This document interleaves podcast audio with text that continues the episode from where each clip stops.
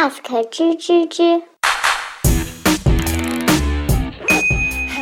老鼠啊，你这 ask 吱吱吱是不是在抄袭人 ask VIP 呀、臭不要脸！胡说八道，因为我个人呢就是严玉鹏老师的忠实粉丝，基本上每一期 Ask VIP 我都有在看。但是大家看这个节目人都知道，呃，Ask VIP 主要回答的是新车和新车相关或者用车相关的信息啊。我们这档节目呢，主要是来说二手车，啊，就围绕着二手车来聊。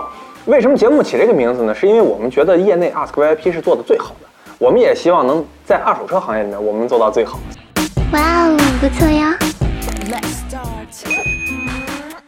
啊，老鼠，你终于看到我消息了。我上二手车平台买车被坑了，嗯，就八万块钱买辆卡罗拉，买完之后吧，查保养记录才发现这车之前他换过水箱，他们也没告诉我这个这车有这回事儿。你说这咋整？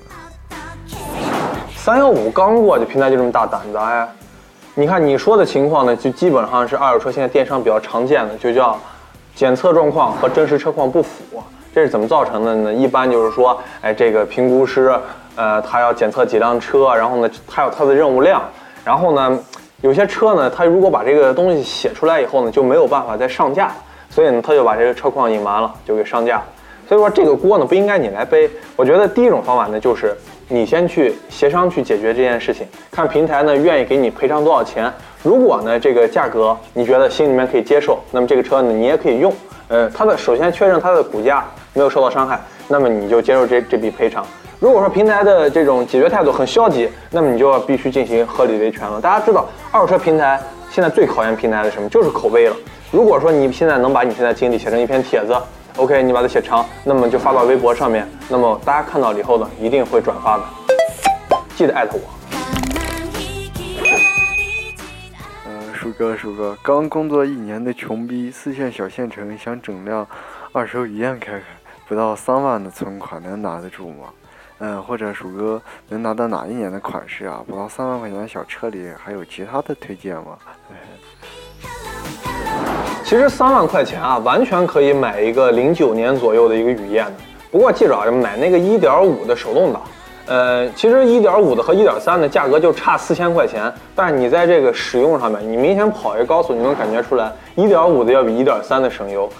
雨燕这个车，我个人觉得挺好的，它在这个等级车里面，基本上说从质量，还有从它的这个驾驶的这个角度非常舒服，非常好开，适合女孩，非常容易上手。再一个呢，它的这个质量啊，是如果说这个车没有出过事故，正常保养情况下，它的质量还是非常可靠的。你说这个价位还能选择其他什么车？我觉得，如果你要觉得雨燕最大的缺点就是它空间比较小，如果你觉得空间比较小的话，那么可以还是这个价位买一个年限更长一些的零七零八年的天宇，其实也 OK。这个三菱翼神这车咋样？新车估计买不起，就就您觉得这二手车入手咋样？哪个年份比较好？啊，对，我是广东地区。去广州的时候，我就会发现广州的这个二田特别多，本田和丰田，尤其是丰田这种阿尔法啊，这这些车特别多。三菱呢，在广州我觉得也卖的也不错，而且相对于全国的这种二手车来讲啊，在广州买的日系车呢，它的车况相对比较好，价位还比较低，所以我觉得买这个三菱翼神是可以的。但是你买三菱翼神一定要知知道一件事情，就是三菱翼神它当时的定位就是呃年轻运运动，然后操纵。主要注重这三个方面呢，也就是说，我们买这种车啊，不能买年限长的，尽量是在三四年以内的车，因为你知道买这个车的人多数都二十多岁，买来以后改装，对吧？玩成 EVO 那个形式。买这个车的时候一定要注意要上架检查，最好买那种素车，就是从来没有改装过的，点火、悬挂一定要检查。那么如果说我们买一个这个车，大概价位是多少钱呢？二零一二年的一点八一点八手动挡的低配，那么现在市场价格呢，大概在四。七万四左右，你买这买把这车买回去以后，第一件事情就是把这车全部保养一下，然后 OK，然后这车你以后就可以想怎么玩就怎么玩了。骚之，本人九七年出生的创业族，想买辆十万以内的装逼车，就像跑车那样的，有啥推荐吗？我去，九七年都开始创业了，现在手头都有十万，都要装逼了。哎，我们现在想一下啊，十万以内能买到最装逼的车型什么？那我们一定要想到双门、敞篷，对吧？那这是必须的。那么市面上比较好找的车型，那么还必须是宝马 Z4。这宝马 Z4 呢，为什么比较多呢？一个是宝马 Z4 经常用来跑婚庆，就是它做这个摄影车或者说做头车会比较多。那么它相对来说呢，里程这种婚庆的里程数呢都会比较少。呃，你像这个，如果说你买一个零六年、零五年的这个 Z4 吧，里程数呢大概也就在十万公里上下，因为这种车呢平时跑的不会特别多，谁出远门也不会开这个车。但是你要想好了，买一个零六年三点零手动挡的 Z4，你买回去十万，但是万一这个车出问题了，你开一次缸盖，五分之一的这个车款可就都进去了。所以是，后期的这个维修保养费用，你要想想，这个装逼成本能接受吗？老叔，我要买二手车了，您觉得哪个平台靠谱啊？说实话，我觉得选择哪个二手车平台并不是最重要的，因为哪个平台都有好车，都有都有破车。你看现在哪二手车平台没有出过投诉，对吧？所以说我不给你推荐二手车平台，我给你推荐一方法，就是说，呃，你要通过平台给你这些信息，你去看车过程中，你要去多问一问车主，这个四 S 店保养记录能提供吗？这个车的出险记录能提供吗？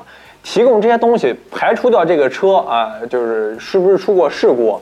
然后在交易之前，一定要记住要找一个第三方的二手车鉴定机构上架再检测一番，不要相信那个。我建议你不要过于相信平台他们自己的检测。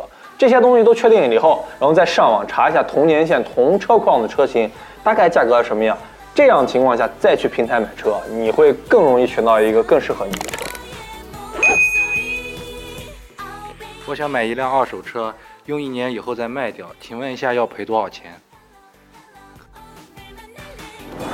你就别说赔钱了，不赔钱，我觉得完全有可能的。但是这个我们在买车的时候就要注意方式方法，怎么讲呢？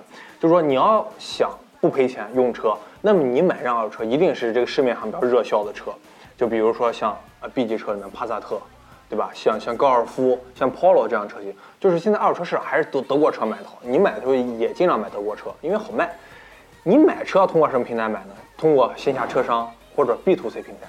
这样情况下，你拿到车的这个车价相对来说比较低，但是你卖车的时候要通过 C to C 平台去卖，因为 C to C 平台能帮你把车卖一个更好的价钱。你这一年过去以后，你会发现，哎，我白用了一年车哎。这一期的 Ask 吱吱到这里就结束了。呃，我们为了感谢各位观众老爷对我们的厚爱啊。所以我们特地做了一些小抱枕，准备送给大家。那么怎么得到这个抱枕呢？我们除了这个抱枕，还做了一些棒球帽和衬衣，在后面的节目里面就能可以看到。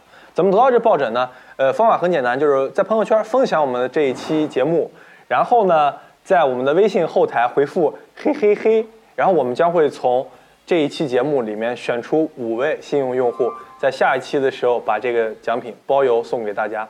不要说我们抠，我们现在没钱，这一个抱枕也三十多块钱呢。